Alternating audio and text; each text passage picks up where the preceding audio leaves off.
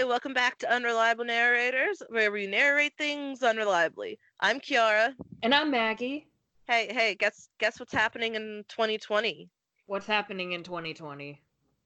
The oh wait, oh wait, hold on. I know what's happening in 2020. What? I am going to turn 22. You are. Also, it's a presidential election. That's also true. Yeah. But you know what's even better than the presidential election? Is it better than my birthday?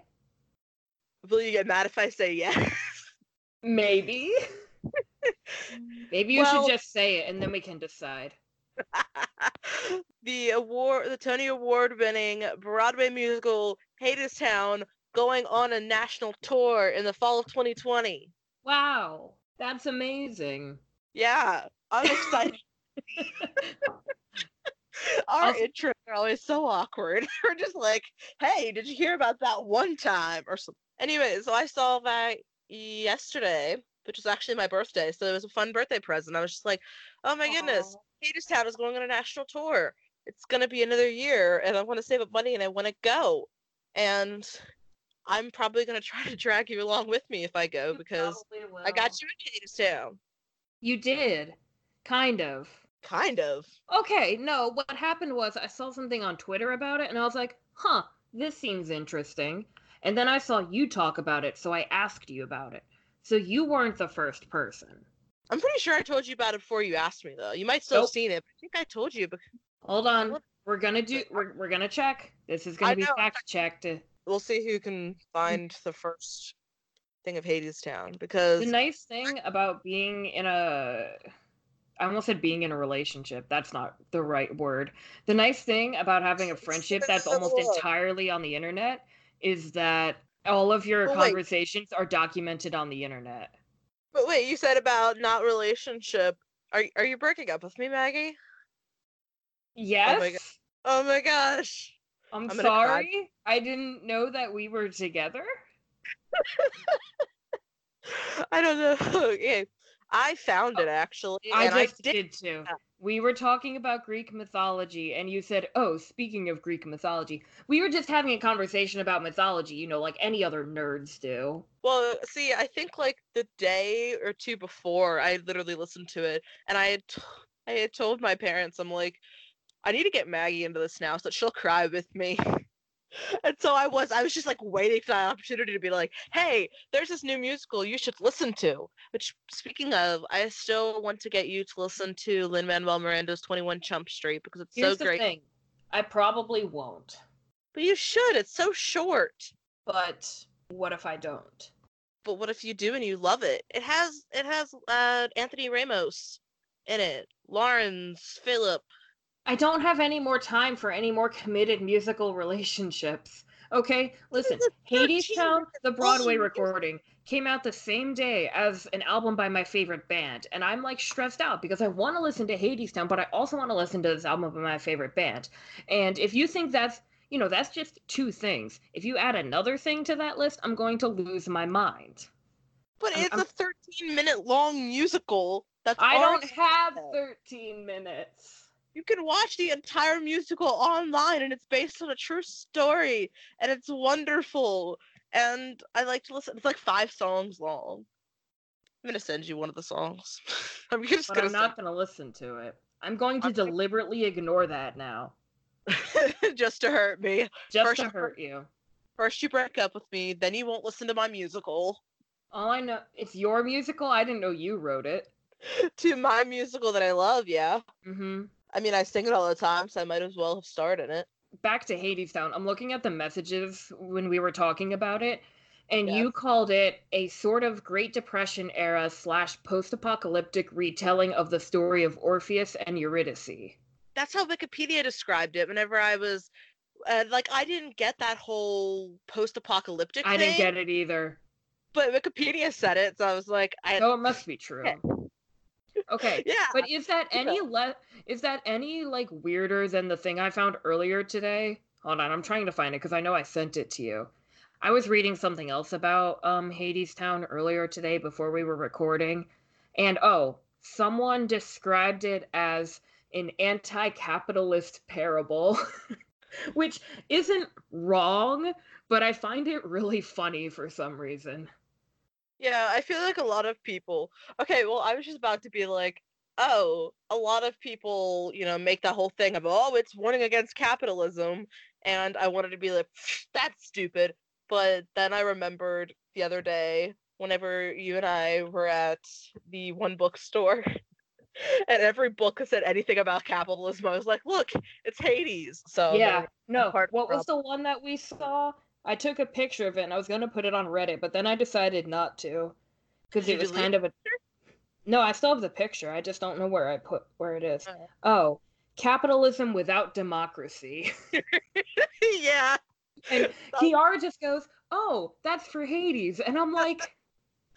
You're what? not wrong, but why is that the first place you went? To clarify, I'm not saying that Hadestown as a quote unquote anti capitalist parable isn't accurate. I'm just saying that is a very narrow description of the musical as a whole. There's a lot more going on here. Yeah, I feel like there's a lot more you can take away from it. Like, especially whenever it comes to the relationships in it. Like, yes. uh, Hades and Persephone, and then Orpheus and Eurydice, and they're just like, nope, it's capitalism. And I'm like, Okay, but also also also the other part though. Okay, but that means we get some really great capitalism memes. Have have I sent you all the Hadestown memes I found? Ever since the Broadway recording came out, there's been a lot more great memes. I've made one and it's it was such like it was such a spiritual experience. The bad thing is you say capitalism meme and the first thing that comes into my head is the Dragon Prince Renan I found something you fear worse than death. Capitalism. I had that permanently saved on my phone, and I just look at it sometimes and laugh. I'm just like, oh, I love the Dragon Prince. But yes, the capitalism right. meme from Hadestown were good yeah. too. And for anyone who doesn't know, because I realized we just kind of started talking about this. Yeah, Hades maybe we should Town... go back to actually talking about Hadestown quick. Instead of capitalism. Instead Hades of Town is a musical that is a post-apocalyptic. No, just kidding. It's not. I don't think it's actually post-apocalyptic. But Do you want me to describe a, it? It does kind of seem like a Great Depression era retelling of Orpheus and Eurydice. Okay, like the basis, the most basic way you can describe it is that it is a retelling of the Greek myth of Orpheus and Eurydice. Like, do whatever else you want with it. It does kind of remind me of like Great Depression era a lot because of the style of music. It's very mm-hmm jazzy thing, which yeah, and the what, costume design too. Oh yeah, I forgot because yeah, yeah, the costumes are very like twenties, thirty. Well, not twenties, more like thirties ish. Well, yeah, it's very thirties, and it's very industrial. So like, yes, it's very like you know, Hadestown is factories and warehouses. It's very industrial as opposed to more of not to get too crazy, but like more of more, than like a service economy. You know, yeah. does that make sense? It's more blue collar than uh, yeah. white collar. And so if you don't know what a Hadestown is and you still are confused, just go listen to it or listen to us talk about it and try to figure it out along the way. Because. I do not have time to go through all of it and try to explain it. I was trying to explain it to my mom the other day. because I feel so bad because I confused her because I was listening to some of the songs in the car, but I wasn't listening to them in order. So Why would later, you do that? I rarely ever do that, but it was because we only had like a certain amount of time, and there were like a few specific songs I wanted to listen to, like some of my favorites. Okay, that's fair. And then later that evening, she was asking me about it, like what was the myth of Orpheus and Eurydice, because she couldn't remember. So I was telling mm-hmm. her, and then I started going into this is how Hadestown retells it. And I'm like halfway through and I'm talking about um Hades getting Eurydice to come to Hadestown. My mom stops me and she's like, wasn't she already there because he took her out with him? I'm like, no, that's at the end whenever they are trying to walk out together. And she's like, but what about that song that you played? And I'm like, I don't know. So now she because you played them for her out of order. Why would you do that? Well, I wasn't playing them for her. I was just playing them for. Wow, that's harsh. And apparently she listened. she says now that she needs to listen to the whole thing, and I'm like, I will listen to this like whole two hour this album with you. I will absolutely do Mhm. that. But I don't know if it'll make it any clearer because like whenever Probably I not. when I listen to a new musical, I will always go and find usually it is Wikipedia, but where it has like an in-depth description of the play, Mhm. and then it'll like tell you about which parts songs play.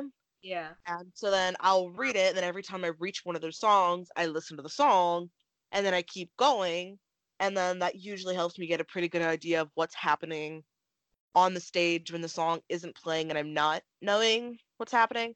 Yeah. So that's how I do it. So I don't know if you just listen to Hadestown, if it would make sense or not. I mean, maybe with the I think it would. would.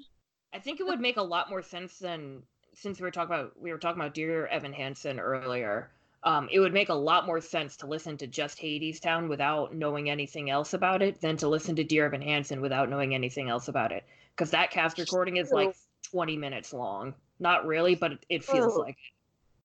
Yes, true. That would be. There's so much, and there's like some key plot points that are actually in spoken scenes and aren't in the songs, and then all Yep. like you, like you go from waving through a window. Yeah. You don't. Yeah, you don't even meet Connor or anything in, in there. Uh, like he, I think he's like in the chorus singing in waving through a window and stuff. Like on stage, you see him because I've seen hmm a performance of it, but like you don't meet him, and then it's waving through a window, and then doesn't it go straight to sincerely me? No, it's for forever. Sincerely, me. Oh right, for for forever. So for forever, you're like, who is happening? What is Yeah, happening? Who is happening? And then it goes to sincerely me, and then I'm trying. and you really don't know what's going on at that point. yeah, and you're just like, what is this thing? And then I don't even know. Oh, Requiem, I guess that after Sincerely Me, you might start to realize like someone died or something, but it's Yeah, just like maybe. happening? Yeah. So well, but- anyway, back to yeah. Hadestown. I feel like we should talk a little bit more about it. So, Hadestown, I'm actually reading this off of Wikipedia. I know it, but I want to make sure I get the dates right. So, Hadestown was originally a concept album written by Anais Mitchell, which I hope I'm saying her name right. I'm pretty sure that's how it goes, but someone can correct me if I'm wrong. I forgot to look that one up before this. So, she wrote this concept album in 2010, and then it was turned in it was adapted into an off-broadway um, musical production in 2016 and it ran for a couple months then it was it, there were also productions in edmonton and london and then it finally came to broadway in march of 2019 and it was developed this is the quote from wikipedia. Um it was developed for the stage and directed by rachel Chavkin. I think that's how you say her name too. Probably wrong. But yeah, so it's been around for a while and it's gone through a lot of different iterations. And I think today, since we both listened before the Broadway cast recording came out at the end of July 2019, Kiara and I listened to the live off Broadway recording um, for a long time. And then the Broadway recording came out. And I think today we were going to talk about just sort of our experiences listening to those two and the story and stuff like that, probably, right? Yeah. So the thing with a live recording uh, is that it only has a select few songs. It does not have the entire album, and it isn't even like like how we were saying Dear Evan Hansen. Dear Evan Hansen doesn't have any of the songs that are reprises of the originals. And so, but it has like every single like main song. But with the Hadestown live recording, I don't even know that it even has like half of every single song which is fine. You can still get the idea and the gist of what's happening with it. Like, for example, whenever I read the Wikipedia stuff and I went along to the songs, I was fine. I knew it was happening. But now, whenever they released the Broadway album, they have every single song on it, which is wonderful. And that makes it a whopping 40 songs, which makes me happy because I just like listening to all of it. So there are a lot of songs that maybe were on like the concept album, but weren't included in the live recording, and now we're on the Broadway cast. They're sort of new yet not new, and then there are some songs that were also in the live recording but have been drastically changed. And so I I have very strong opinions about some of these songs and the changes that have made to them because I fell in love with the live recording first. So today I told Maggie, I was like, what if we made a list of our top five song favorite songs from the live recording and then our top five songs from the Broadway cast recording and see how much it changes, if it changes, and why it changes. So that is what we did. So yeah. and do you have your lists, Maggie? I do. Real quick, just like in reference to the concept album, it's not very long. I think it's I think it's about as long as the live recording. So about 20 songs, maybe give or take. I have still not listened through the whole thing. I've listened to a couple songs from it, um, especially ones that weren't on the live recording. But I, it's just for whatever reason, the style of music, like the the genre that the concept album is in, isn't something that it, I just have a hard time listening to it. And that doesn't mean it's bad or that I don't like it. It's just for some reason I can't seem to pay attention to it for more than like seven songs at a time. Because then I'm like, why don't I just listen to the musical, which I like a lot more? So, anyway, that's not to bash the concept album. It's just like I haven't listened to the whole thing, and I don't think Kiara, have you ever listened to the whole thing either? Oh, definitely not. I know I have a few songs that I think I started listening to or listened to maybe like once or twice whenever I was originally going through the live recording and at that mm-hmm. point i didn't quite realize that it didn't have all the songs and so ah. like i'm googling uh, well not googling i was on youtube so i was youtubing, YouTubing. i was youtubing all these songs and like epic one and it's coming up and then i'm listening to it but it has like a different cover yeah. and then it was some totally different guy and it wasn't like the same like genres you were saying, and I was just like, mm-hmm. what is happening here? Yeah. And then I realized, oh, okay, some of them were on this concept album and some on her specific. Okay, how did you say her name again? Aeneas. Because in my head I say Anais, and I don't know which Maybe it is Anais. Hold on, I'm so, gonna look it up now. Mrs. Mitchell, she. Ms. You don't know if she's album, married. Ms. Mitchell. and but anyway, yeah. So that happened. Now, now I got distracted. So yeah, I don't think the concept album, since it is so such an early thing too, is really, I guess, necessary to put in a ranking because it didn't have all the actors yet. It wasn't actually being performed. They weren't polished, which the live recordings the songs were polished for that point in time because they were being performed. It's just that now they revisited them and changed a lot of things and polished mm-hmm. them even mm-hmm. more. But like with the concept album, it's exactly that. It was a concept, it was an idea. So yeah. that's why we're not including it. Did you find a pronunciation? I'm thing? looking. All right, we're gonna look at this interview with her. Okay. Okay, this lady said Aeneas. Okay, well, let's hopefully that is correct. I don't know. Apparently, I was pronouncing the very first, well, not the first uh, Orpheus, but the first who acted in the oh. actual well as Orpheus. I was mm-hmm. pronouncing mm-hmm. his name, his last name wrong forever, and just like five minutes before we started recording, I actually yep. Googled it. Well, again, I YouTubed it because I watched an interview with him, and he was just like, "Hi, I'm Damon. I'm Damon Daunno," and I'm just like, "Wait, you're not Damon Duano? What?" So but also apparently the vowels around. Yeah, apparently I've been spelling it wrong too. I don't know. I'm sorry, Damon. I love you. I, you have a very beautiful voice. I'm I'm ashamed. I'm sorry. He's doing I, fine. He I'm pretty sure he just got nominated and maybe won a Tony. Oh no, he I didn't win it, but he did get nominated. So I knew he was nominated because he's apparently in Oklahoma now. Yeah, which is cool, I guess. I don't know. Which is cool, kinda... I guess. You really don't care.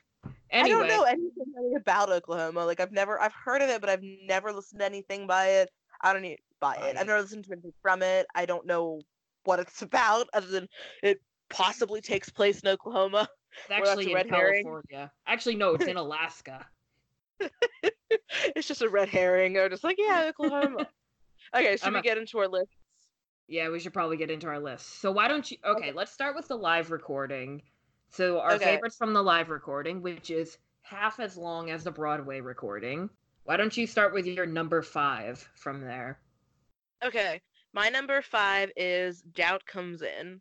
What's your number five? Promises. Promise. Ooh, I don't. Okay. Why so don't you like? guess- Hold on, hold on. We I don't like that reaction. Why don't you like promises? Okay, I like Promises, but after listening to Promises from the live recording and Promises from the Broadway recording back to back today, as I was going through making notes, I Mhm. really, really do not like the live recording and some of the lines that are in it. Why not? I was listening to it today and I realized that the way it starts, which the Broadway one does not start with, is both Orpheus and Eurydice. To me, it sound it probably isn't meant this way, but like they're talking to each other or singing, and they're like, "Well, these are all the promises you made to me. You promised this and this and this." But to me, it just sounds very accusatory like you promised you did this and you didn't and you promised that whereas in the broadway version orpheus is like the first one that talks and is well they're talking about leaving and then orpheus stops eurydice and he he admits i'm sorry i did make promises to you about what i could give you and i can't and like that's that's a point in which he's maturing and that does Mhm. happen in the live one but it happens later in the song. And I don't know if they're really trying to blame each other in the first half. I just realized that to me it sounds that way, and I like how the other one, instead of them sort of pointing out the promises they made, I like that Orpheus just straight up owns it in the Broadway version. So I Mhm. don't, I'm not a huge fan of promises Yeah. now from the live recording. Okay, that's a very fair point because I did have a hard time deciding which version I liked more. I didn't want to repeat every song on both of my lists, but I think that what I came down to with this one was I, I didn't see it as accusatory. Let's let's start with that. And they both made promises that they broke. Like it starts off with Eurydice saying, "Yeah, you promises you made to me. You said the rivers and the trees, something something."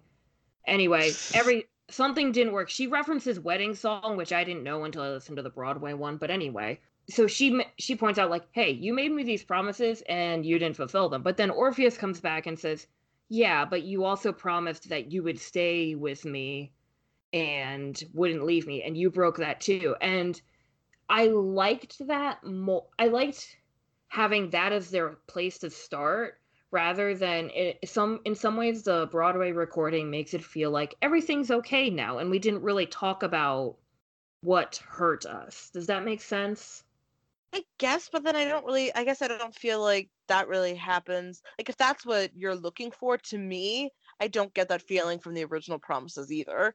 So but I don't know. But they I start from a point of you know we we disappointed each other but we're still choosing to trust each other and move forward from this I don't know. Maybe it's also just because I just cannot like Eurydice in the live recording. I i don't like I've her that much either now that I've listened, you'll remember that I used to blame everything on Eurydice back in the live did recording. and i was like I- why do you hate her so much I did. I was like, Orpheus is a pure, innocent cinnamon roll, and I love him. And she's a terrible person, and she left him, and he was just trying to sing. And and I'll admit that that wasn't the best perspective, and that wasn't an accurate perspective.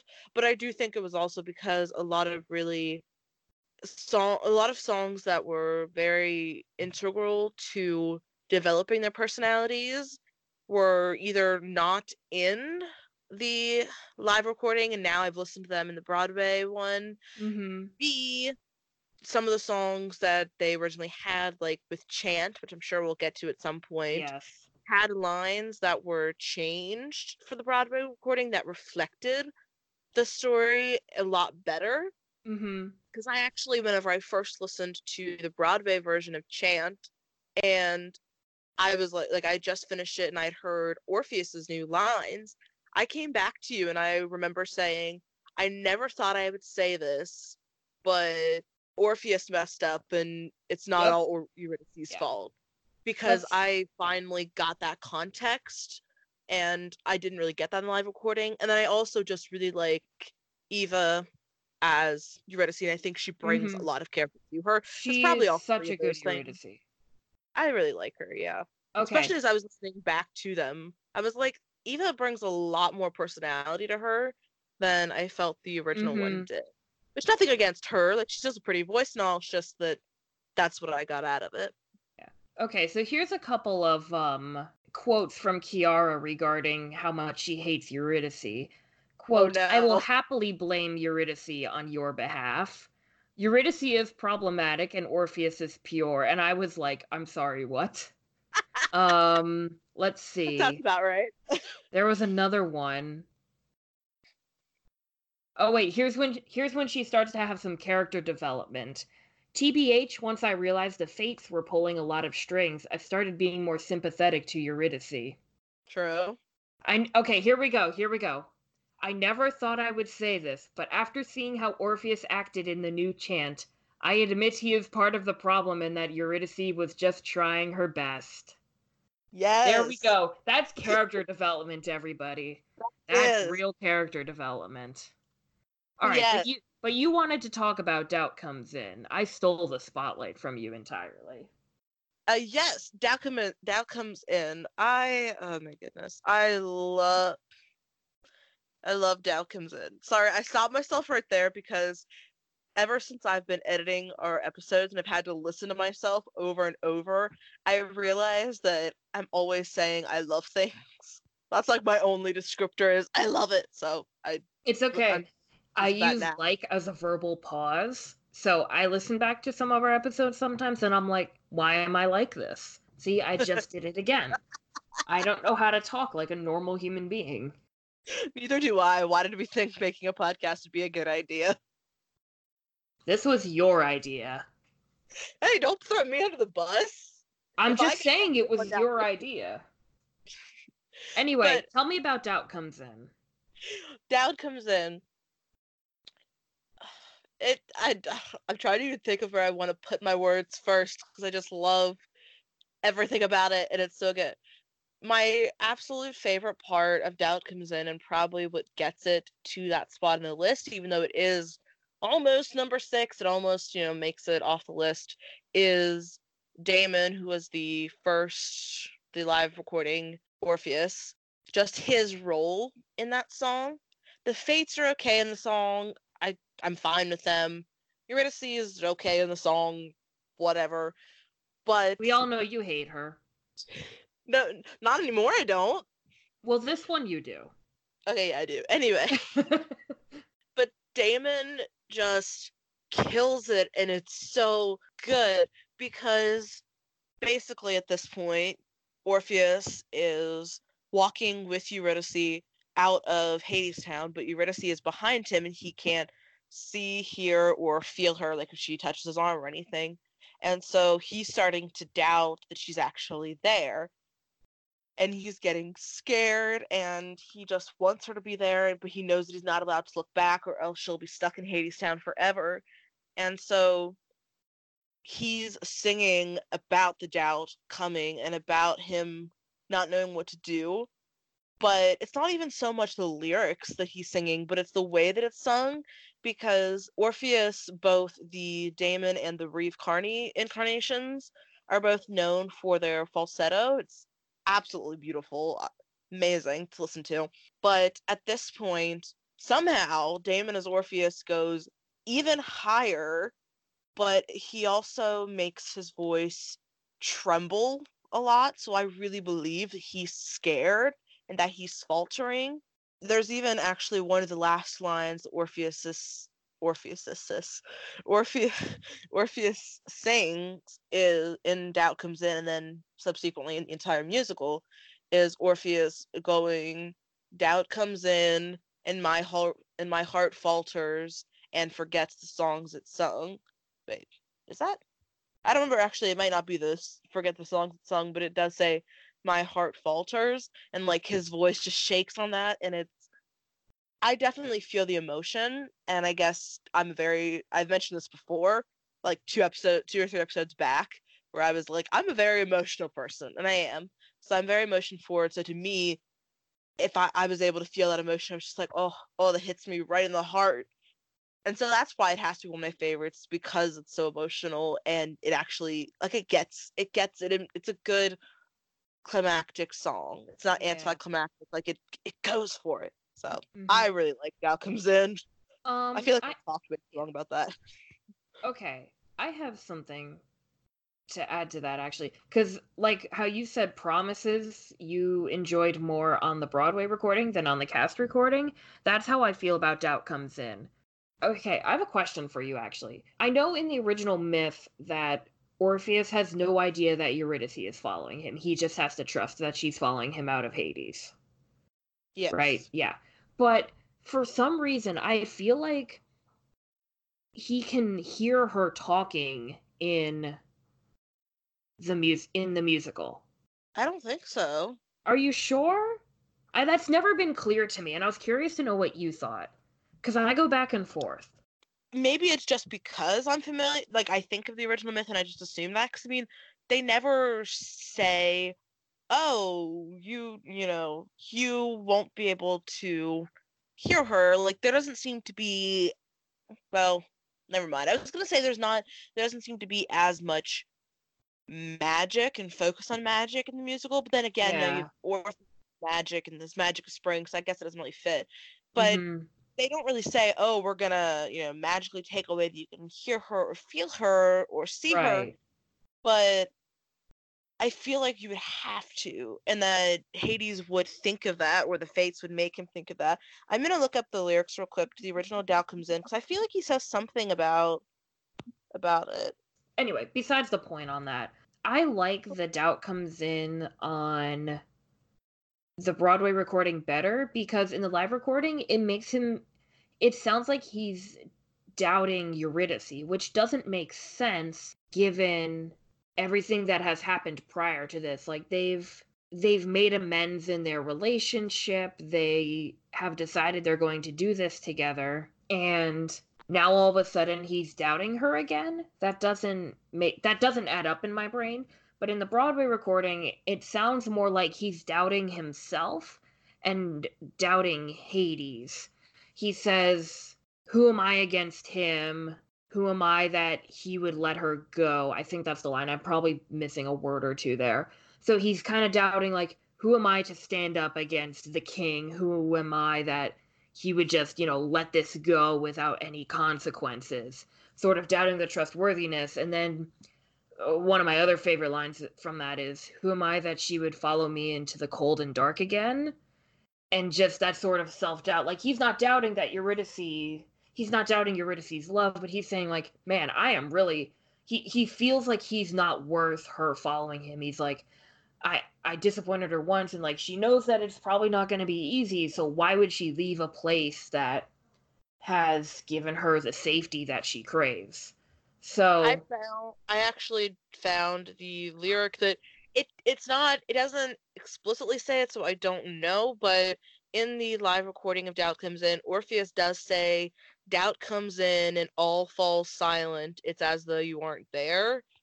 So I mean Ah, and she does then, you know, a few lines later sing, but he also doesn't reply to any of her singing too, which makes me think like for example, she says, Orpheus, you're shivering, is it cold or fear?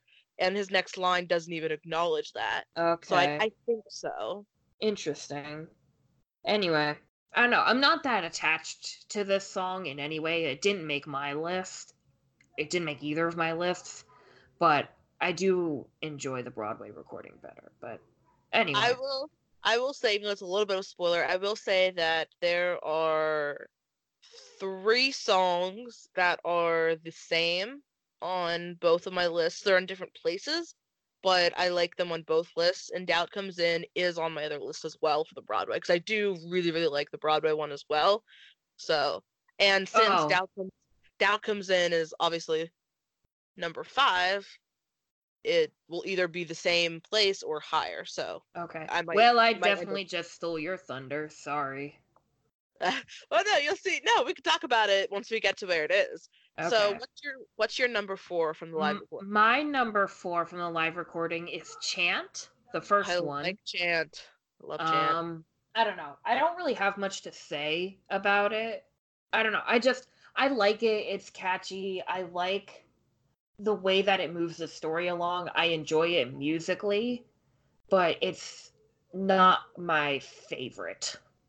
I'll leave it at that. I don't know. It's one of my favorites, but it's not. It's it was number four for a reason.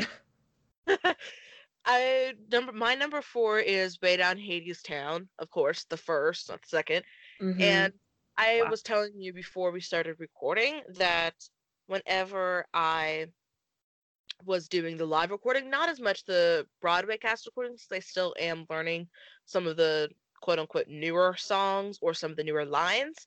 But for the live recording, which I have like pretty much everything memorized, I was kind of putting them in order of how much I find myself just singing the song randomly. So Mhm. I also, you know, put whether how much I like I liked the song or if I had any like emotional attachment to the song or whatever in in a, into account as well. But I uh, I definitely was like, how much do I sing it? So number four is Way Down Hadestown, and I do sing that one a lot, and so I sing it. I it was hard not to put it higher, but other other songs beat it out. But I do. I sing Way Down Hadestown all the time. I'll just like randomly be something. I'll just be like, Way Down Hadestown, Way Down onto the ground. I think that might have been like potentially like the second song I heard. I think Mhm. from Hadestown because there were like these two animatics that I watched before I started actually going into Hadestown. I was super confused while I was watching them, but they were really good. I actually will put both of those in the show notes so you guys can go watch them. yeah. I don't remember the YouTuber's name off the top of my head, but I know I'll be able to find them Mhm. easily and put them in here. And they're Yeah. awesome. Go comment on this person's thing and be nice to them and give them a compliment and tell them that they were mentioned on Unreliable Narrators and they should come listen. Tell them they should come listen to our podcast where we almost where we occasionally talk about musicals. and tell them that we love them or that I love them because Mhm. Maggie hasn't seen the animatics yet, but I love them. But Okay, I've tried to watch animatics and I can't seem to get into it for some reason. love it depends on who it depends on like the song and the artist's style because there are some styles that I just can't get into and like but there are some that like I watch them just like this is so wonderful like Mhm. there like there there's one there's one I'll send to you that I could see you possibly liking a little bit more. I mean, it's okay if you don't, but I'll send one to you and see if maybe you like that one because that was there was one that I listened that I watched and I was just like, this is so amazing. It's not Yeah. Hadestown, but Mm. it was another one. And it's just like this that that actually that one that animatic is like the whole reason I follow this artist now, just because I was just so cool. Okay, I, slightly off topic. I saw one for um the Lightning Thief musical. I forget which song it was. I think it was The Day I Got Expelled. I think Um, it might be because I've seen one that was. I've seen that and I I tried to watch it and then I was like, I've seen this on stage. Why am I watching this? I was like, well, I I would much to- rather hear it in my like watch it in my memory than watch. Not that I don't like other artist interpretations of it. I was just like, eh. It's also like a seven minute long song, so I was like, eh. Yeah, and like I said, that one I did watch, but it also, oh, oh, there's also a Dear Evan. Speaking Dear Evan Hansen, well, not really speaking of it, but forever ago we were speaking about it. There's uh an animatic for for forever. I've that seen that actually. I think I watched that. You might have, I don't know, because I I think there's probably several of them, but there's one that like I found and it was just like, I love their style and I love their storytelling. And this is so wonderful. Mm-hmm. And why can't I be an artist? I really like artists so much. just follow all these every once I've like started building up more artists that I follow on Instagram. So sometimes I'll go to like the Instagram recommended or like discover feed and since I usually, you know, I'm following these artists and I'll be liking their posts and a lot of their posts have like different art hashtags. So it'll be like you've liked this many things from hashtag art this weekend this week or whatever. Then sometimes it'll like show it'll recommend some other art accounts. And i've started following some other ones that i just randomly found that i've been like oh my goodness i just love your art. So if anyone out there if you do art like send me your instagram link or something or tweet at us on twitter at unreliable pot or well or just at me because i don't know if Becky wants to see it I'd But you- like to see it. okay you Don't can do it assume.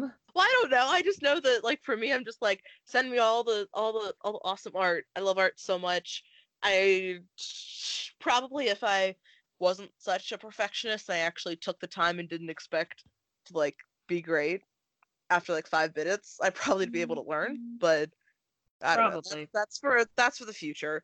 Well, Anyway, anyway, back to Hadestown. Actually, I don't have anything substantial to add about Way Down Hadestown, but I do think that you should link to um the video. This has to do with the Broadway cast, but um they did a performance of Way Down Hadestown on Live with Kelly and whoever her co-host is now. And it's worth watching if just for the moment where right as they're introducing Hades to the show or in the song I should say and he comes up right behind where Kelly and what's his face are sitting, the hosts of whatever this morning talk show, and he his first line is or, or Persephone says, um, "You're early," and he says, "I missed you," but like it's the first time you hear his voice, and it's so Yeah. low, and he Yeah. literally just like sneaks up behind them, and seeing the dude's reaction to hearing him is hysterical.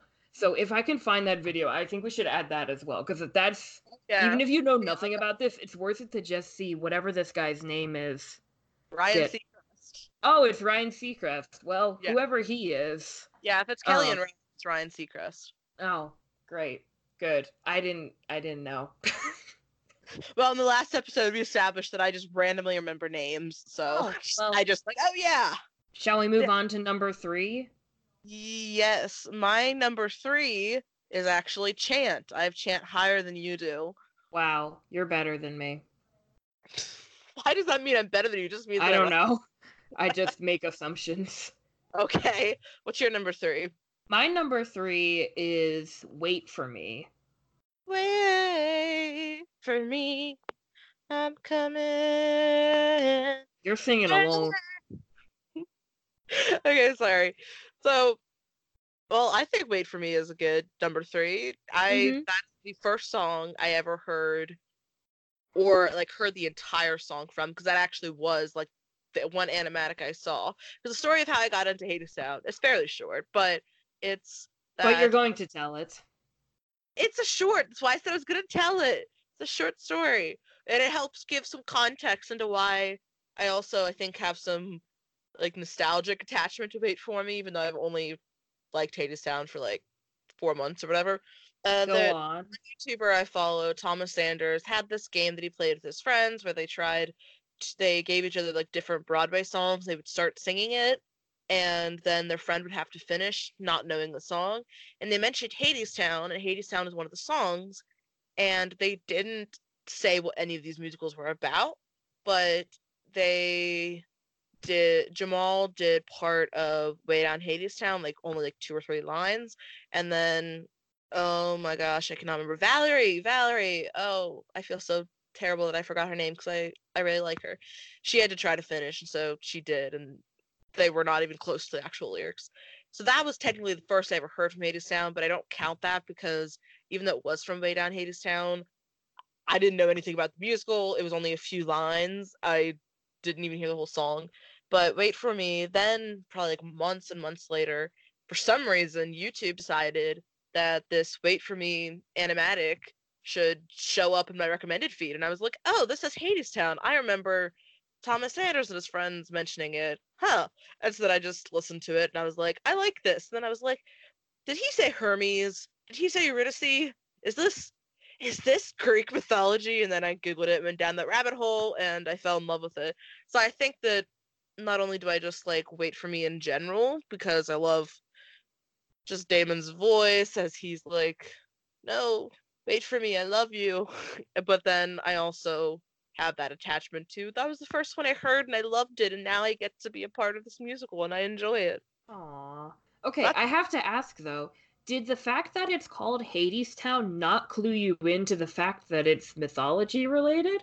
Not really, because people can like people can use Hadestown or I don't know, use it for other things, and so I didn't I guess expect it to be Greek mythology. I wondered about it. Okay, so te- so whenever I watched that video and they sang that little bit of it, it's the line about like follow the dollar from far away from the poorhouse door. Follow yeah, that dollar Eller a Hades long Town way down. ain't no difference anymore, and then the way down, Hadestown, way down into the ground. And so my only context was that Hadestown was obviously a place, and this was a very jazzy sort of music. And so I was thinking of some sort of maybe like New Orleans, like It does have a very New Orleans vibe to it. yeah, People have said that before. I don't so- know about New Orleans. I think because New Orleans is very known for its jazz, and so that's probably why, since it's so heavily jazzy, heavy jazz influence. So that's that was my only idea for it. I don't know. I just feel like I've heard people people have said about going down to Hades or something when it's not used in the context of Greek mythology, where it's like based off of Greek mythology. Like it's based off in the fact that Hades obviously references the god of the dead, but they're not using it in that term. Like sometimes instead of saying hell, someone will say Hades. So even though Hey, Hades No swearing on the podcast, Kiara. This is a clean Christian podcast. We don't is- say the H word. this is what heck. H E double hockey sticks. That, I wish I had a dynamic mic. that actually reminds me of the one uh COC sketch where they're playing little kids. And the one kid is like, not until H E double C K freezes over. It just makes me laugh because he's spelling out. Because he's spelling out heck. Anyway, the people use it, so I didn't. I wasn't sure, and I guess I didn't think that like a popular musical would really do stuff with Greek mythology, even though I love it. So, but then I heard like, um, where's Eurydice? And I'm like, is he saying Eurydice? And I'm like, Eurydice is Greek. Is this Greek? Is this the story of Eurydice? Especially whenever Hermes is like, what if I told you she's down below? And I'm like, oh, is this Greek? And I got really excited. That that Well- the, the rest is history, and I still get excited about anything. So no, I was oblivious, and it did not cross my mind that it was Greek mythology until I heard Greek mythology specific names like Eurydice. Okay. I guess that's number three. Let's talk about number two. I realized that I was talking about Wait for Me in the number three, and I was talking about that so much, and that was your number three. I didn't even It like was. number three, which is Chant. Yeah. Well, your number two is you you talked a bit about chant, right? I don't know. I don't actually have much to say about Okay. Chant. We I'll talked about chant already because it wasn't really on my Chant. list. it's awesome. I love. I think my favorite parts of Chant, in both Chants, honestly, is Persephone and Hades and their interactions, and I'm always mm-hmm. constantly just randomly mm-hmm. started. I like Hades' lines a lot, so I randomly would just be like, "Lover, you were God so long." Lover, I was lonesome, and I'll just like randomly start singing that. What's your number two? My number two is Wait for Me too, actually. I like Wait for Me too better than Wait for Me just because Blasphemy. it feels. Did you say blasphemy? Yes. Listen, if there's anything we've learned about this podcast, it's that I'm a heretic. So, anyway, I like Wait for Me to better because it feels a lot more hopeful. And I like to pretend that that's the end of the musical. Not really, but yeah, that's the end. It's the happy ending. But Yay. okay, in all seriousness, I really like it because I like that there's a hopeful note. And even though we know that bad things are about to happen and that Eurydice is going to get stuck in Hadestown and Orpheus is going to be alone, there is still some there's still some hope in there and especially the like the exchange between Persephone and Hades. Uh, you think they'll make it? I don't know. Hades, you let them go. I let them try. And how about you and I? Are we gonna try again? Etc. Etc. It's almost spring. We'll try again next fall. Wait for me. I will. And I just think that eh, I I kind of I can talk about this more later, but I just like the way that you know, even though things are going to end badly for the protagonists, and we know that, there's still some hope that things have been brought back to order in a larger sense because the fact that Hades and Persephone are they're they've they've come to an agreement, they've come to they're back on good terms again means that the world is going to go back to the way it should be, which is a good thing. That's been kind of the big problem in the background of the whole musical. So, and I just feel like vocally I like this one like musically and vocally I like this one a lot better. I don't know. I find it more fun to listen to. So that's why it's number 2. That's why it's higher. That's why I'm a heretic. Well, remember whenever Wait for Me was number 3 on yours and I for some reason started ranting about it? Yeah. Well, that's because Wait for Me is my number 2. yeah. So we I, already I, know what you think about it. I pretty much already said why I like it. I really like Wait for Me. It's my number 2. It, it's it's awesome. Okay. okay. Then, why don't you tell me about your number 1 then? My number 1 is Epic 2. What is yours? Mine is Chant 2, actually. Chant 2. Ooh. Chant 2 is good. You so you, Yeah, go ahead. I was gonna say I don't know which one because I feel like I was just talking about Wait for Me for forever, but that was back I guess at number three. Yeah. Epic two. Okay, so if you would have asked me probably maybe like a month, maybe two months ago, what is your favorite Hadestown song? I would have immediately gone, Wait for Me. Wait for Me is my favorite. I listen to it all the time. It's amazing. And I still really like Wait for Me, hence why it's at number two. But as I went back and I started actually listening to the album in order more often, like I had before, I had it like once before, but then I started doing it more again. And so instead of just being the songs that the first time I ever listened, I kind of grabbed onto, I started rediscovering some of the songs that I hadn't attached to as strongly, but maybe now that I was liking more. And one of those was Epic 2.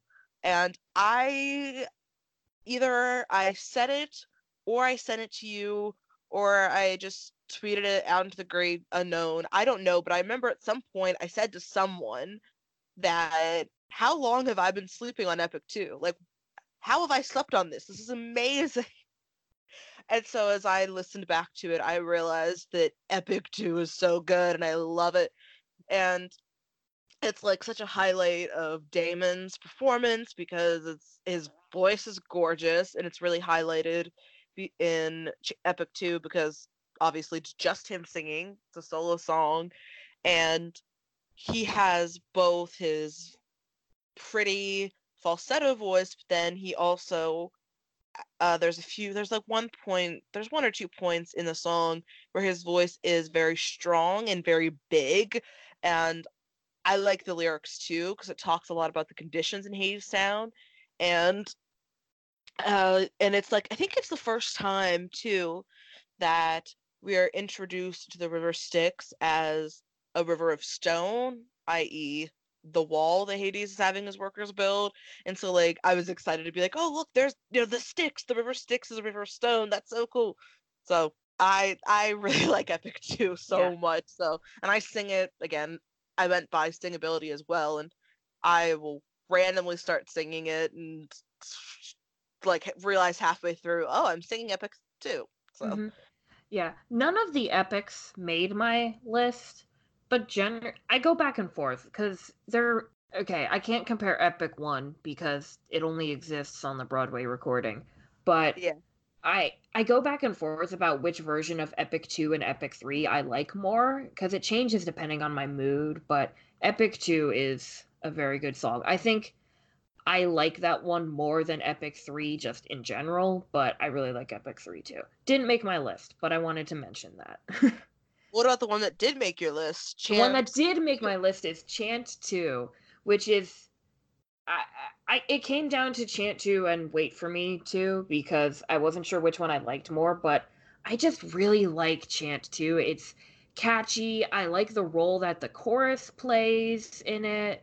Um, I like the you, you kind of see this more in the Broadway recording, but I like the way that they they you know in chant their their chant is keep your head low, keep your head low. Oh, you got to keep your head low. But then the they go from that to they kind of break out of that form and say like he said he'd shelter us. You can probably hear the train going by right now, can't you? I actually do not hear a train. Well, there's a train going by right now. We're going way down to Hadestown. Um, way down under the ground. This one does not go under the ground, but there is a railroad track There is a telephone wire and a railroad track if you keep on walking and you don't look back. Anyway, anyway, so you know the the chorus kind of starts to break out of this monotony. He said he'd shelter us. He said he'd harbor me. He said the walls would set us free. I skipped a line there, but I don't care. And I like this one a lot because there's the dialogue between Hades and Orpheus and Persephone and Eurydice. And I, am I allowed to use literary terms? Is that okay? I mean, why wouldn't it be? Okay. So I just thought of this. I never thought to put this word to it until about 30 seconds ago. But Hades and Orpheus and Persephone and Eurydice are very much foils to each other. Yes, they definitely are. So I like seeing them talk to each other and give advice for better or for worse to their sort of younger selves in a way. And I really do like the lines between Persephone and Eurydice the most. I also I'm I just I really like this sounds really bad, but Hades' last lines to um Orpheus where he starts he he's kind of reasserting, you know, like now I'm on my own. I'm independent. I don't need this woman. I don't need love, etc., etc. And he gets the end and he says, "I conduct the Electric City." Just it's just like hits you, and I not in like a feelsy way. It's just like a really powerful line, and I just really like the way it sounds. I also really like the line where he says women are so seasonal because it's a really great joke. um, yeah, because his wife is Persephone, like, you know, who controls the seasons. Um, yeah, and they cut that one out of the Broadway recording, and I'm a, I really like the one on the Broadway recording. It's very different, but I like it almost as much. Actually, I probably like it just as much. But they cut that line, and I was like, why would you let that good joke go to waste? but anyway, I enjoy yeah. Chant 2 is definitely my favorite. Um, if I'm going to listen to any song from the live cast recording, it's going to be Chant 2, probably. So I really like Chant yeah. 2. My favorite line from there actually comes from Persephone talking to Eurydice from that song whenever she says, Take it from a woman of my age, love is not a gilded cage, and all the wealth within these walls could never buy the thing called love. And I just really like that because that's also it also helps to kind of show more the the relationship between her and Hades because in the first chant Hades is telling her all these things you're complaining about I'm building them for you I'm buying them for you I'm just trying to make you happy here and you keep going back to the surface and so he's saying you know well you don't even want my love and then in chant 2 she's telling Eurydice that she doesn't want things. She doesn't want things to be built or bought for her to show love. She wants Hades to show her love. I don't know, whatever her love language is. she needs words of affirmation or something. I don't know. But I like that because I don't know. It I feel like it has a good it kind of reflects the theme somewhat of what has been happening between her and Hades. So that's like one of my favorite lines in that. So I think Chant 2 is a good choice actually. Why thank you. I'm so glad you like it. All right, so let's do our Broadway recording lists now. If I can get to mine. Do you want to start with your number 5 Broadway song? Sure. So Kiara's mad that I did. It's against she, the rules. It is not against okay. the rules. Okay. It is. I I counted "Come Home with Me" and "Wedding Song" as one song because I wanted to include Come Home with Me, but I feel like you can't refer to it as a single song, even though it's its own track.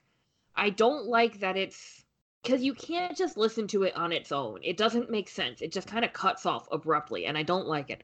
So I'm counting that with Wedding Song as one song, even though Kiara said it's against the rules, because I make my own rules. It's cheating. It is not like I understand if it would have been one of the ones where like, oh, it's wait for me intro and then wait for me because for some reason they felt the need to split the speaking parts into intros, which I don't entirely understand honestly. But like no, they're it's not technically an intro for wedding song. It's I know, but I feel weird separating them. Why, Why? would you separate? Because so... they belong together, like Orpheus and Eurydice. Wouldn't you feel bad for separating them? No. You are uh, heartless. So spoilers, Come Home With Me or Wedding Song, neither are on my wow. Broadway recording. I did Howard. consider I did consider Come Home with Me, but I never considered Wedding Song as part of that. I only was like, do I want Come Home with Me? And I'm like, eh, no, I'm gonna pick some of these other ones. Though I do like Wedding Song a lot. It's really it's like a folksy kind of Americana sound to me, Mm. which I really like. So I think it's Okay. fun and it gets stuck in my head a lot. I just think of them together, and so I wanted to keep them together. And you can't cheat at a game when you made the rules yourself, okay? Fine, I'll allow it. Five is Papers, the intro, or essentially the song because it, it's called the intro, but the other one is just an instrumental bit. So No I just thinking consider on this, papers. I consider I consider Papers the intro to be the actual song, and then that to be like an outro of sorts. But that's what they mm-hmm. have it as. I put it as Papers intro, and even now I'm actually starting to, ironically, doubt myself because Wow. Really like papers, but the more I look at it, the more I'm kind of like, mm, but there's some other ones that could come that might fit better into that five spot. But I put papers, it might eventually change. Some of my songs that on either of my lists, honestly, well, probably not my live recording, but for the Broadway recording list, I'm sure that some of my songs, the songs will move around, or maybe I'll lose some or gain some. But I like papers. I oh well, here's one that I did want to put together if I could have, but I didn't because they're separate songs. I was gonna put "Come Home with Me" reprise and "Papers" intro lead right into each other, and it pretty much should all be one song, and they're not. But I didn't because I follow the rules. You could have broken the rules. All right, listen. Rules are for the obedience of fools and the guidance of wise men. That's something my parents told me. Are you saying my parents are wrong? I've never met them before, so Wow. I'm Mr. Mrs. Shive. And she Love she you. thinks we're dating and she's never even met my parents. This is ridiculous. It's not my fault you live so far away.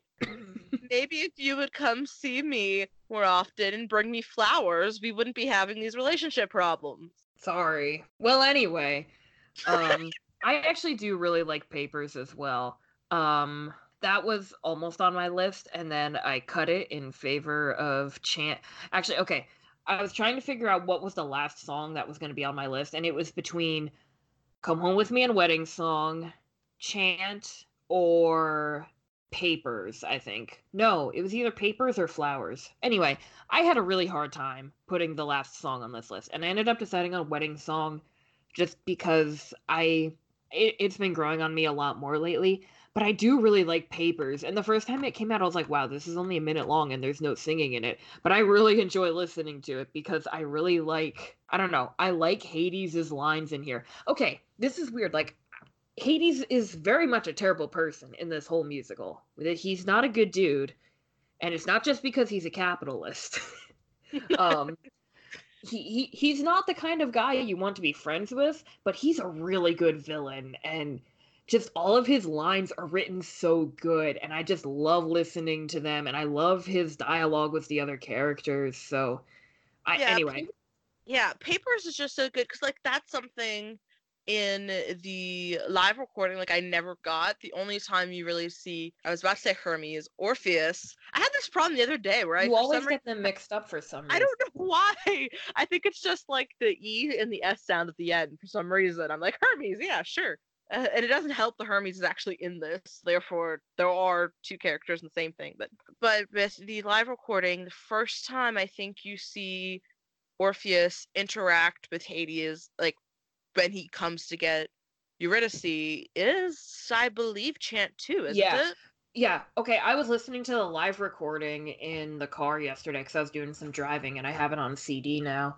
And they skip, like, the live recording goes from way down Hadestown to, wow, way down Hadestown 2 to Chant to, And they skip like seven songs.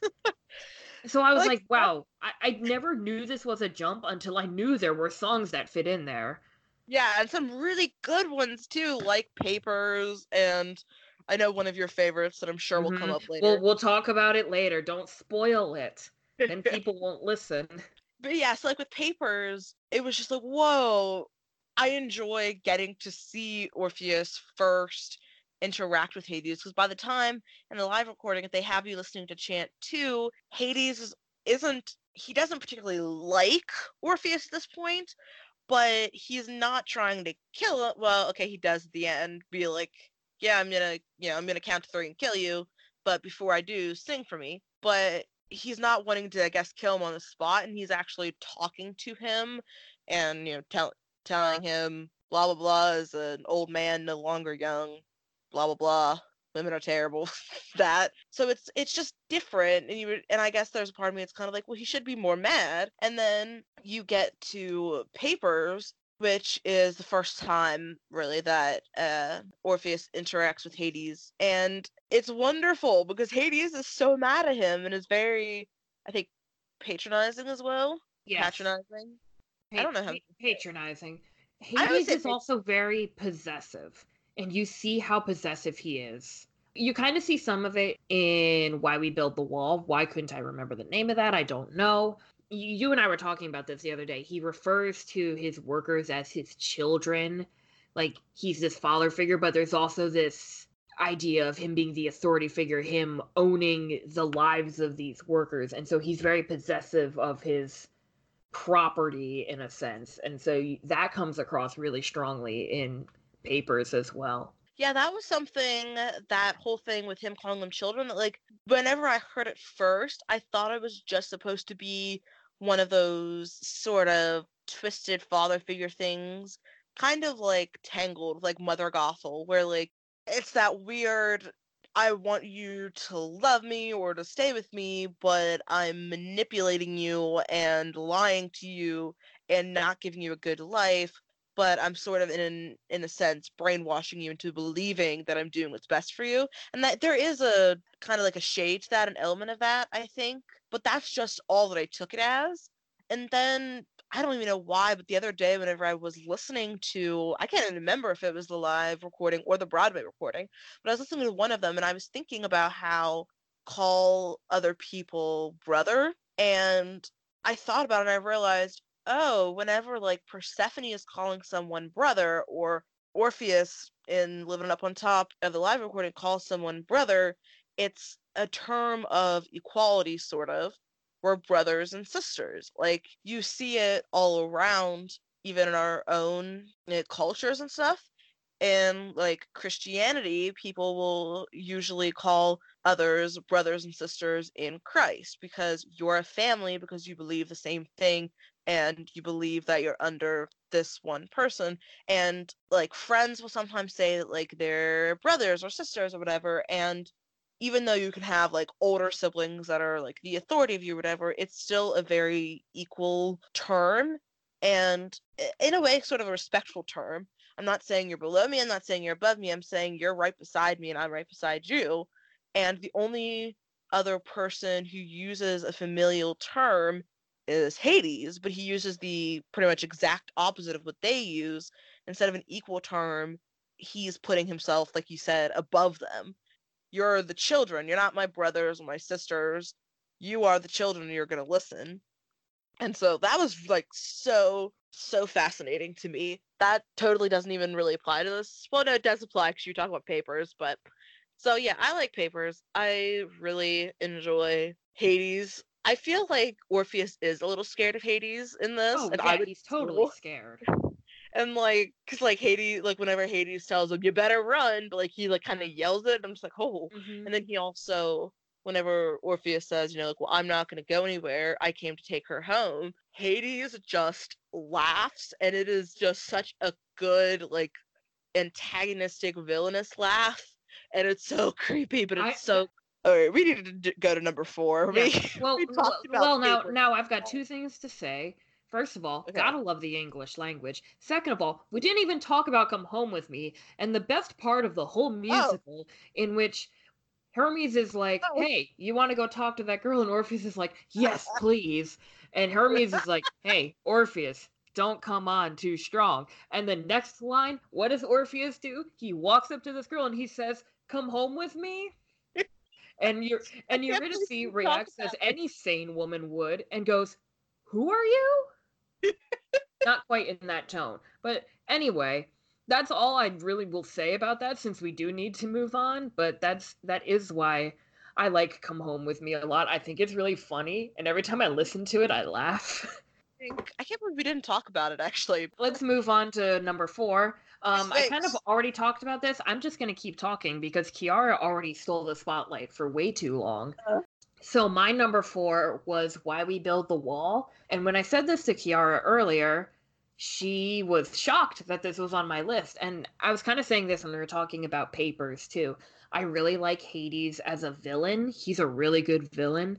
And obviously, Why We Build the Wall is, you know, kind of a song where you're like, you don't really want to go around singing it, perhaps, um, especially in today's day and age. But I think it's, first of all, I think it's a really beautiful song. And obviously, you're not supposed to take it prescriptively, if I can say that. Like, you you take it seriously but you're also understanding that this is from the antagonist's perspective the musical is not actively promoting this mentality but it's a really beautiful song i think it's really written it's written really interestingly um, it's very haunting and i just i was trying to decide which list i was going to put this one on because i they're so the live recording and the Broadway recording are so similar that I didn't want to include them on both lists because I felt like there wasn't enough of a reason to differentiate them. And I think I really like the I, I ended up picking the Broadway recording because musically it sounded a lot better to me. I don't really have a reason for that because I'm not a musician. So, yeah, I'll leave that at that. I really like Hades' songs for some reason. Sorry, I'm a bad person and a capitalist. So my number four is me going back and saying, "Wow, she's that, gonna ignore me entirely." That's fine. No, I'm gonna go back and say that what I like about Come Home with Me is also how innocent Orpheus just seems, and he just comes off as so naive, and I really like that because it's how he's supposed to come off, and Reeve does it really, really well. I don't have a lot to say about why we built the wall, though. Honestly, I don't find it as beautiful as you do. I like it. I think it's a good way to introduce what Hades has taught these workers and what they mm-hmm. believe, mm-hmm. the fallacies that they believe, and also kind of get the perspective of them. Kind of like how you're saying, like understanding this is how they view the world, right. even if you, as the audience member, believe that that's not how the world should be viewed. So I like it. I whenever I looked up the lyrics before, someone pointed out that the lyrics build on the chorus lyrics they build on each other like you know brick by brick like a wall yes. Eh, which I think is really clever once that was pointed out to me. So I like that. But I don't even know if Why We Build the Wall would get to my top 10. I don't know why. It's just rude. Not... okay, I'll add one more. Th- I, let me add one more thing since now you you gave me a counterpoint. I'm also just very fascinated by it because this is a song that's existed since 2010. It was on the original concept album, and so it's been around for a long time. And because of its subject matter, its cultural significance has changed over time, and I'm very fascinated by that because the lyrics themselves have stayed relatively the same, but the way people have viewed it has changed due to events in the world. So we don't have to go into that. I don't really want to go into that right now, but that's very fascinating to me. All right. I don't know what else you want me to say. Okay. Doubt Comes In is actually at number four, whereas the original Doubt Comes In from live recording was at number five. So you were saying earlier about how you like Doubt Comes In from the Broadway cast recording better. I do as well. That's why I have it a little bit higher. I might have even had it higher, but the other three songs was like, oh, I have to put those up there. I still love the touch that Damon had with it and the shaky, scared falsetto. But I think Reeve does such an amazing job as well of sounding very scared.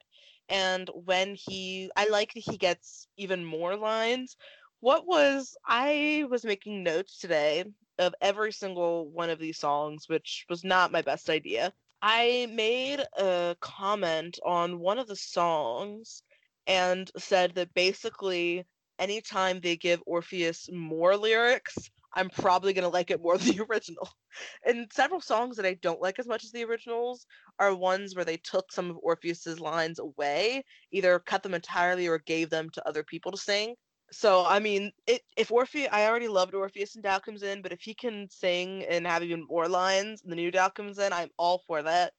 like I said, I think Reeve does a really good job of conveying the emotion as well. And I do really like his, as you were pointing out earlier, the lines about who am I? Mm-hmm. Because it's less about that I felt that he was blaming Eurydice. I mean, not blaming, doubting Eurydice, but just more the fact that it is more personal to him. Because even though I really like the lines, whenever he's singing in the original Doubt Comes In from the live recording, he's kind of talking the same way the Fates are, where the Fates are kind of narrating. He kind of does that as well, even though he's also in the moment, where he's saying, you know, doubt comes in and my heart falters and forgets the songs it sung. And so, in some ways, even though the emotion is there, the lyric itself was a little detached. So, I really like in the Broadway recording where it's very personal, where it's his actual thoughts that are going through his head, not just saying, oh, doubt came in. He's actually saying, who am I that Hades would let her go? Who am I that she would follow me? Who am I that I can provide for her when I already messed up? Who am I that all these workers are looking to me and stuff? And I also like that in particular because it harkens back to the fates in Wait For Me and Wait For Me 2, where both times they're talking to him in Wait For Me when he's going down to the underworld. They were down to Hadestown, way down to Hadestown way down into the ground. They they say, "Who are you? Who do you think you are? Where do you think you're going? Who do you think?" Oh wait, no, it's like, "Who do you think you are to walk a road you, that no one's ever walked before?" Something like that. And then in Wait for Me too, and he and Eurydice are leaving, and like the workers are wanting to follow behind. They say, "Who are you? Who are you to lead her? Who are you to lead them? Who are you to think that you can hold your head up higher than your fellow man. So they've always been kind of putting that, who are you to do this, or this, or this, or to be this in his head. And so then we hear him repeat it in the who am I and finally repeating it, it's just so sad and scared, and I love it. And they also, he starts out by singing very quietly his motif, the law la la la la thing, but they kind of establish in which he doesn't like every single song, but they establish specifically in the newer version of Wait For Me that he seems to do that whenever he's scared. Mm-hmm. And so, like, you automatically realize, oh, the way he's singing, he's scared. So I love everything about the new Doubt comes in. It's amazing. Whenever I was writing down the notes for it, for this doubt comes in for this version, I just put my son so that's how I feel about that song. Yes. What's your number we, three? We know how you feel about Orpheus. What is your number three? My number three is How Long. Of course it is. I'm actually surprised that one wasn't long, wasn't higher because you love that one so much. I do. Of all the songs that were quote unquote added to the Broadway album, this is probably my favorite. I wasn't expecting to like it. I didn't even know it existed until they released these songs and I was like, where did this come from and why is it so good? I again, I think I just really like Amber Gray and Patrick Page. I think they're both really good singers and I like the way their voices sound together. If I had more time, I would have thought more about this and probably done some literary analysis and all kinds of fun stuff. But I I will say one of my favorite lines of the whole musical is in this song when Hades is talking about the people and like if you basically if you give them an inch they'll take a mile. Give them a piece they'll take it all. Show them a crack they'll tear down the wall. Lend them an ear and the kingdom will fall. The kingdom will fall for a song. And i just it's very poetic. It's kind of cheesily poetic in some ways but it also mirrors the situation in that the kingdom does eventually fall for a song because Orpheus sings Epic 3 for Hades and that is the whole that is what convinces Hades to let them go. That is what convinces that is the song that reminds Hades and Persephone of their love for each other and kind of starts to put an end to this cycle of hurting and starts to bring the world back into tune as I forget which song it is that says that but that whole sort of thing. So I don't know. I really like this song. I wish I had more time to think about it. Maybe if I thought about it more, it would be higher on the list. But right now, it sits comfortably at number three. My Okay. number three song is the Broadway version of Wait For Me. Not a lot to say about it, other than I really like Reeves' voice. I really like some of the changes they made. My favorite change they make, which I do, I originally did not like the Fates butting in. I really do like them now, especially since you see it come up in Wait for Me Too and Doubt comes in. My favorite part of all of it is the bridge. The first time I was watching, like, I think it was like TheaterMania or Broadway.com or whatever, put up a few clips of the Broadway songs and stuff, and they yeah, up, I, I, re- I um, remember what video you're talking yeah about. of Orpheus of Reeve as Orpheus doing that part, and I was just like, I love those lines so much. I really like this, and I also like it because it does also show, I think, some more of his fear too. Kind of just like whenever he's singing because he's scared and stuff. So I really like the that one. I actually do like it better than the original Wait for Me because they do add those things. So that's my number three. What is your number two? Well, actually, I guess I should do my number two real Go quick. Go ahead and do your number two. My number two, which even now as I look at it, I wonder if it might become number one because I just really, really like it, is Wow. True. I really like If It's True in my notes on it, which actually were the notes that were throwing me off right now, honestly Mhm. because I had said that it's sad and yet intriguing to watch Orpheus as he becomes jaded and bitter about the world around him. And then I also pointed out how this is when the workers, the Hadestown workers, start waking up, so to say, Mhm. Because they actually we learned in Way Down Hadestown 2, which almost made my list at one point. Oh wait, no, it's Way Down Hadestown reprise in the Broadway version. Correct. I, I I just automatically call them, you know, one and two and stuff, but the only ones that keep that numbering are the epics in the Broadway. Because there's three of them. Because you couldn't really call the third one the reprise reprise reprise. I feel like that's against the rules. reprise times two. or, or not making my okay i'm sorry i'm laughing because i'm thinking i was just thinking about it like if it was like epic and then epic reprise and then the third one was just epic here we go again. I don't know why it made me laugh but that made me laugh for some reason i laugh at stupid things. Oh, it, it sounds terrible, but I'm a writer, and so I like whenever, as a writer, you're able to break a character and watch them change, and that's what happens to Orpheus here. Is that this? I don't think this is the first sign of him starting to mature. That comes back in "Come Home with Me" reprise whenever he's talking to uh, Eurydice, and he says, "Whatever happened, I'm the one to blame," and she says no and then he says you called my name and i think that's like the first sign of him starting to mature and realizing i should have been there for you but if it's Right. true like is like the moment that it all just kind of comes and his worldview is being tested and his resolve is being tested i just really really like it the more that i Yeah. to it and the more that i think about it i'm such a sucker for like character development and just characters in general that like it's just so complex and wonderful I feel like you're neglecting an important part of if it's true, though. And everything you said is very valid because this is Orpheus. This comes right after. It's not just Oh. so much he screwed up and Eurydice is gone, but now he's fixing it. Everything's going to be okay. This is after papers and nothing changes, where he's kind of seeing, oh, these are the consequences of my actions and he's not sure if there's anything he can do about it. The part that's I think is important is he's jaded and cynical in this part, but there's also at the end where he says, I believe we're stronger than they know. I believe that we are many. I believe that they are few, and it isn't for the few to tell the many what is true. So like he Yeah, kind of like at the end of the song where he calls the workers to action in a sense. I really like that. Yeah, I like that, but I still think that there's a bitterness that he still has that isn't that he doesn't think he can go and get Eurydice. He has come back to believe that. realizing that not everyone is good, but he's also realizing that just because not everyone is good doesn't mean that he can't take a stand. Yeah. and So there's- There's sort of this loss of innocence, but also this understanding of one's own power and influence. yeah. And Okay, then uh, well, was that it? Was that number my- two? Yeah, so my number two is Chant Reprise.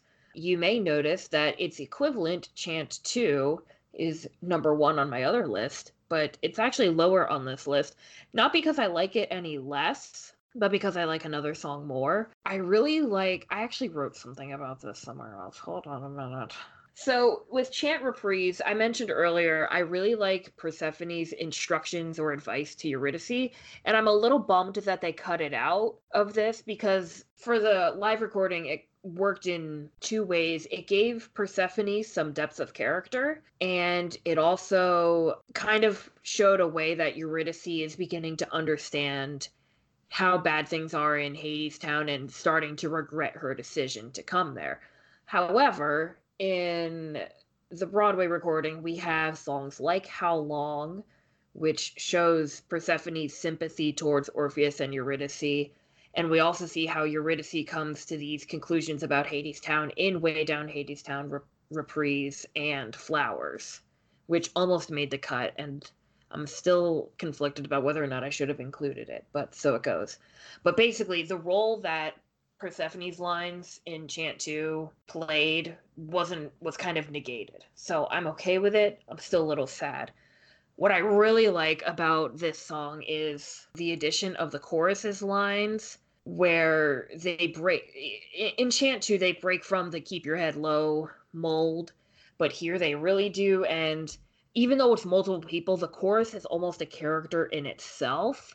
They have an arc in which they're inspired by Orpheus and Eurydice to take a stand against this oppressive figure of Hades. I really like the way that Hades addresses Orpheus in this song a oh, lot I better. I love the um, new lines. Uh, he starts off.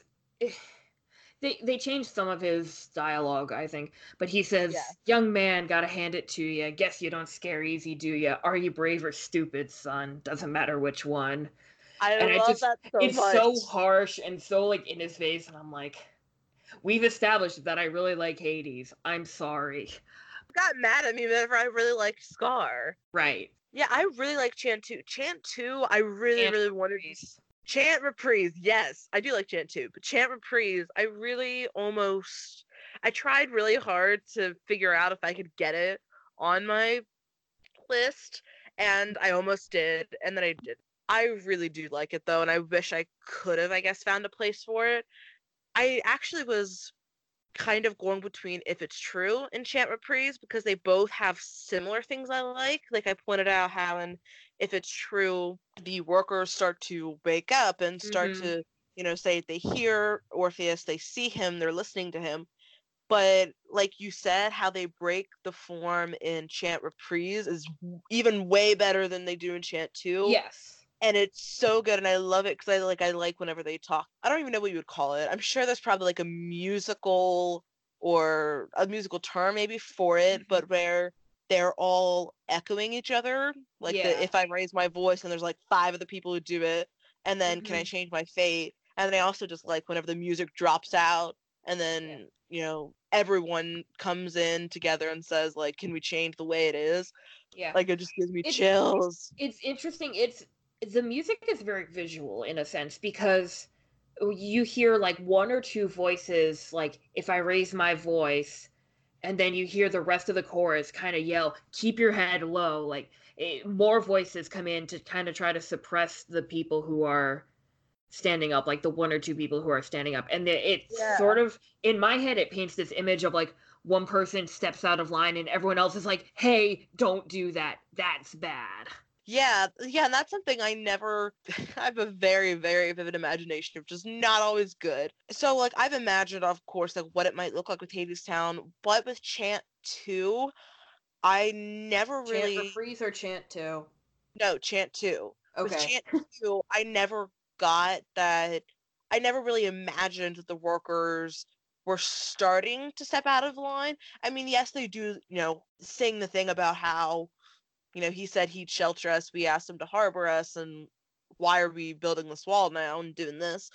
But I guess maybe it's just the way that it's presented musically. It doesn't give me that visual image. But like you're saying with Chant Reprise, just somehow the way the music is arranged and the way that the line the lines themselves that are changed and like how musically how like one will do and the other do and then like you said they kind of are all saying no keep your head low paint such a better picture. And there's like, and then even the lines themselves, because in the first one, they are kind of question in chant two, they're kind of questioning, are we really free? But in chant reprise, I think it's better because they're like actively questioning, like, why are we building a wall and calling it freedom? Why are we digging Such our a graves? line. Oh yeah, they're such good lines. So I Very topical. I think I've kind of almost even talked myself out of not having chant two on the list, and I chant reprise, and I kind of want to put it on the list, but I'm not sure where I'd put it. But Wow. yeah, I agree. with you. I like it. I'm glad you agree with me. That was our number twos. So we're on number one now. Do you want to tell me about your number one? My number one is chant. The very first chant, not the reprise. The original chant, if you remember from the live recording, was at number three, and this one is at number one. I'm actually genuinely curious because they don't sound that much different to me. So, as I've been going through my list, I actually do kind of want to put it lower. I think I would almost want to put If It's True at number one and maybe put Chant at number two. But why I put it at number one, I think, was because although they don't sound totally different, that was the one that started changing my view of the characters because That's that was true. that was the one where you get that I finally got that whole Orpheus is in his head and he's not taking care of Eurydice like he should be. Like he said he would. Yeah, I guess for me that was like the first time that was the first indication of the Broadway album that I was going to get a whole bunch more of that character development. And of course I've already said that like I love that. I love knowing about the characters.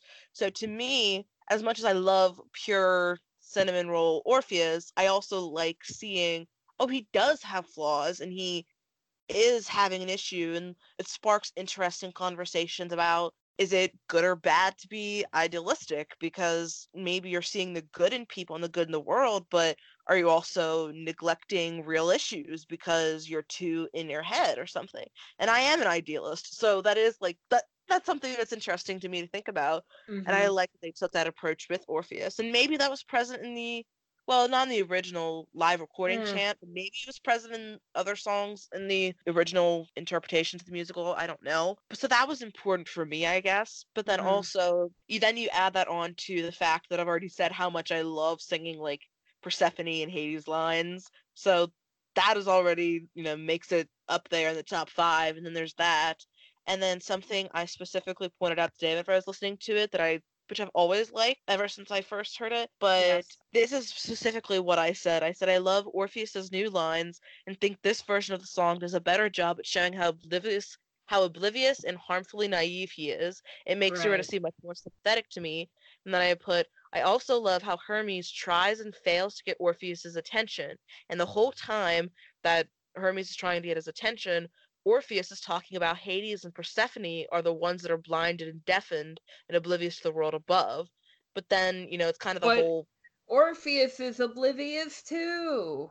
yeah, and like that's what I, I, totally about- didn't even notice that until you just mentioned it. That's crazy. Yeah, that's what I really love is like Hermes is trying to his attention, and Orpheus is completely, you know, blinded and deafened by what Mhm. he's doing. But then he is saying, "Well, Hades and Persephone are," and so like I like that too because it's it's kind of that in a similar play on words or play on a trope thingy kind of like how talking with some of the other songs where it's like both literal and figurative where here it's not really literal and figurative it's more he thinks it's one way but he's not seeing his own thing and then it also shows you how i guess i feel like we've used the word oblivious too much. I feel like it then shows also why it's harmful that orpheus may be in his head because he can't then see an issue with his own behavior because he's too focused on someone else's. So I think that's why Chant got so high, though I am definitely not opposed to putting maybe like if it's true at one and maybe eventually I will. So what is your number one if you don't have anything more to say about Chant? I do have things to say about Chant, actually. All right. It almost made my list. One of my other favorite lines in the musical is on the, is in this song when Orpheus says the gods have forgotten the song of their love. I Oh, just like it. I don't know why. I also like the way that chant echoes some of the earlier songs in the musical when Eurydice asks, Is he always like this? talking about Orpheus. And she says that in Come Home With Me. She says it kind of jokingly to Hermes, I guess. And because, you know, Orpheus comes on too strong and she just kind of goes like, "Oh, is he always like this?" kind of like joking, teasing in a way.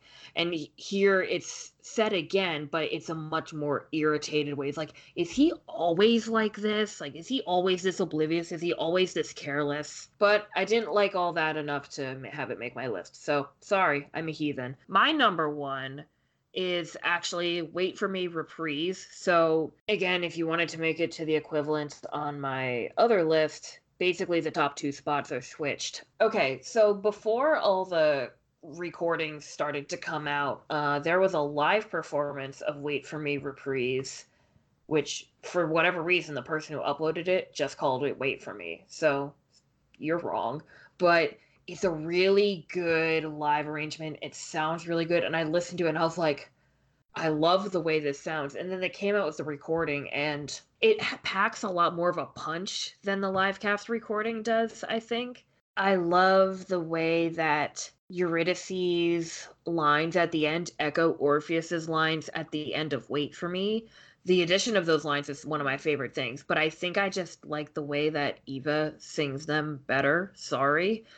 I'm not sorry. And I think I don't know if this is actually in the Broadway recording, if if or if I'm imagining it because I watched that live performance a gazillion times. I think Persephone is singing some background vocals or harmonies on the when Eurydice is singing "Wait for Me, I'm coming," and sort of so it in that sense it echoes like you know Eurydice is telling Orpheus, "Wait for me, I'm coming with you," but Persephone is also telling Hades I'm coming back to you. Don't worry.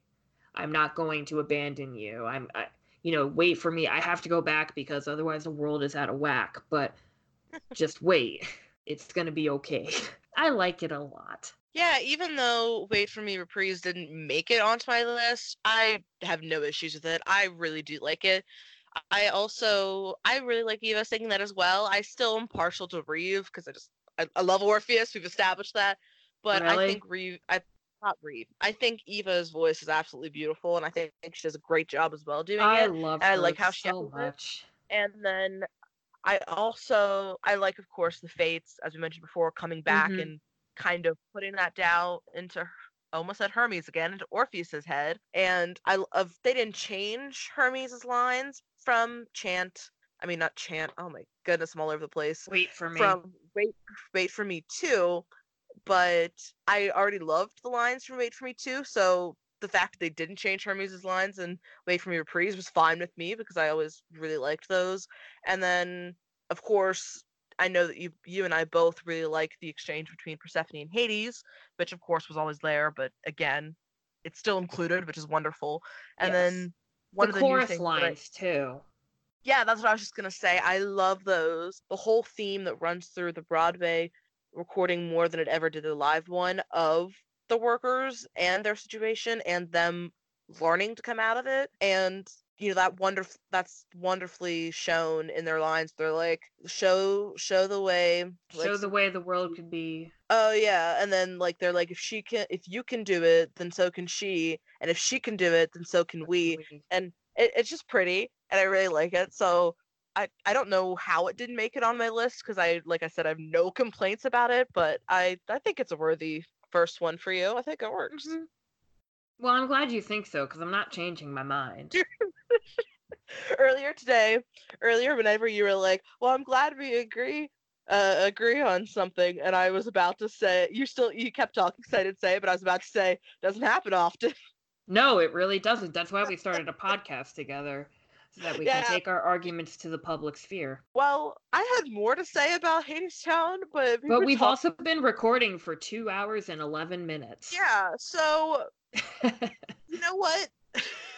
Maybe we will make this a two-part episode. Maybe we'll do one in the future, mm-hmm. or who knows what's gonna happen. But it, I did enjoy really doing this. I'm so glad that we both discovered Hadestown and that we get to share it together and it's a wonderful musical. You need to check it out. I'm mm-hmm. going to put all the links that we talked about, and if there's yeah. any extra think of, like maybe the live, I'll put the live performance. I might put some of the others, maybe any other live performances or show clips in it, just so you can see it. And yeah, so I think that's pretty much it. Mm-hmm. The moral of the story is we both love Hadestown. And we're both bad at time management.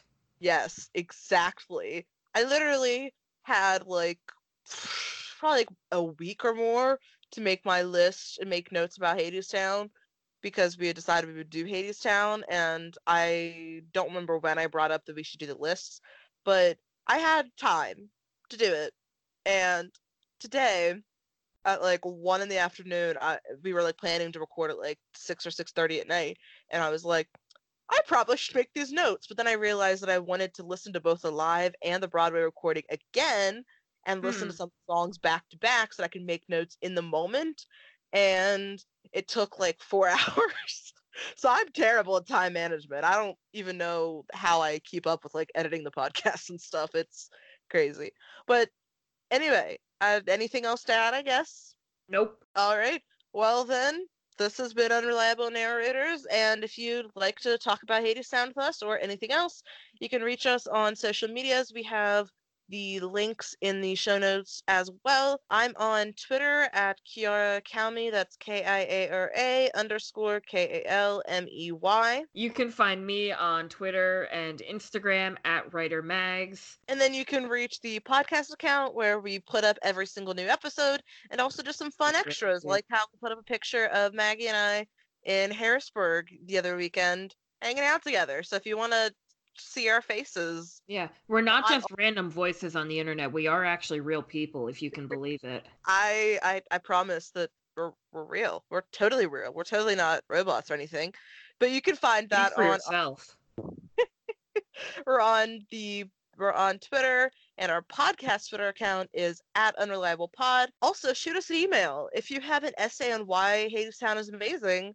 I would love to read it. So send it on over to unreliablenarratorspod at gmail.com. And also, a quick reminder we'd love it if you guys could rate and review the podcast on any of the platforms you listen on because it helps get us out to more people. It helps the algorithm realize, oh, hey, people like this. We should recommend it and it also will make us really happy and you want to make us happy don't you yeah it was kiara's birthday this week so if you forgot to get her a birthday present you should leave us a review online yeah i'll accept that it's free all it takes is like maybe five minutes of your time if not even that and then mm-hmm. also share it with your friends let people know what we're doing they might not know we exist yet and we need you guys to help us spread the word and if you aren't already follow us on our social media so that we can interact with you because I know we're hoping to do more episodes that maybe have questions sent in by you guys someday or have certain topics suggested by you. But first, we got to get more people actually following us and interacting. So please do that, and we appreciate everything that you guys do for us. So, bye. Bye.